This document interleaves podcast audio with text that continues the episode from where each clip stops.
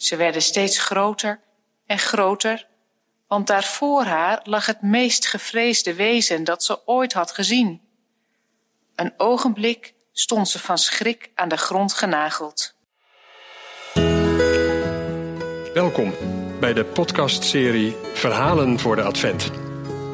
Het is een donkere tijd, maar gelukkig is het Advent. Laten we deze vier weken voor de kerst nou eens gebruiken om elkaar verhalen te vertellen. Voor jong en oud. Goeie of ontroerende of grappige, maar in ieder geval lichtgevende verhalen. Net wat we nodig hebben. De fabel van de leeuw en de muis. Al duizenden jaren, misschien wel zo lang als er mensen zijn, worden er verhalen verteld. Verhalen zijn grappig of wijs, of er zitten goede vragen in, of ze zijn gewoon zomaar leuk. Zo'n verhalenverteller van lang geleden was Aesopos. Hij leefde 2500 jaar geleden in Griekenland. Hij vertelde verhalen over dieren, fabels. Met zijn fabels probeerde hij iets te vertellen over hoe het is om mens te zijn. Wat is goed en wat is kwaad? Wat is slim en wat is dom? Bedenk maar eens wat hij met dit verhaal wilde zeggen. Heel lang geleden woonde er in een ver land een machtige leeuw. Eens, toen hij uitgeput van het jagen en van de hitte was, ging hij terug naar zijn hol en viel daar in een diepe slaap. Terwijl hij sliep, kwam er een muis voorbij. Die was zo in gedachten verzonken dat ze niet oplette waar ze naartoe liep. Ze kwam zo in het hol van de leeuw terecht. Haar kleine oogjes raakten langzamerhand gewend aan het donker.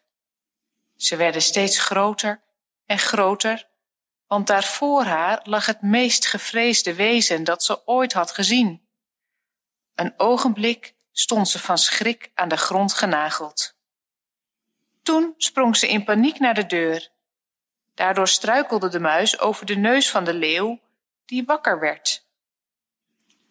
De geschrokken muis deed verwoede pogingen weg te komen, maar de grote klauw van de leeuw kwam al boven op haar terecht. Ze dacht stellig dat haar laatste uurtje geslagen had. En het is waar, de leeuw zou haar onmiddellijk verslonden hebben als de muis haar spraak niet had teruggevonden.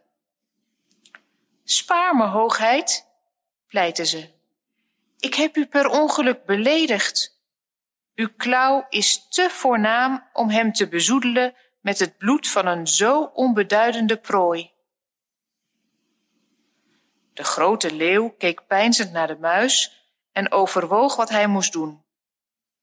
Hij zei niets. Toen, terwijl de muis lag te trillen, beurde de leeuw zijn klauw op en liet hij zijn nietige gevangene vrij. De muis, die bijna niet kon geloven dat ze zoveel geluk had, rende weg zonder achterom te kijken. Ze vluchtte zo snel ze kon het bos in. Niet lang daarna was de leeuw weer eens aan het jagen in het bos.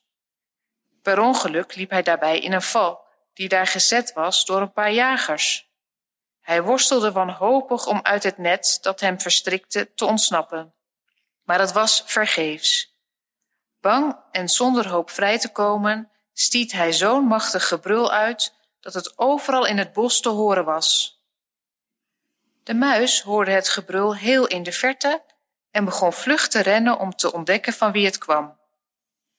Eindelijk, op een open plek in het bos, vond ze de gevangen leeuw, die ze herkende als dezelfde die haar leven had gespaard en die haar vrij had gelaten.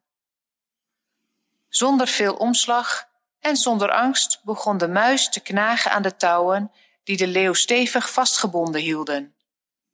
In een ogenblik hadden de scherpe tanden van de muis het net verscheurd en het edele dier was bevrijd uit zijn gevangenschap.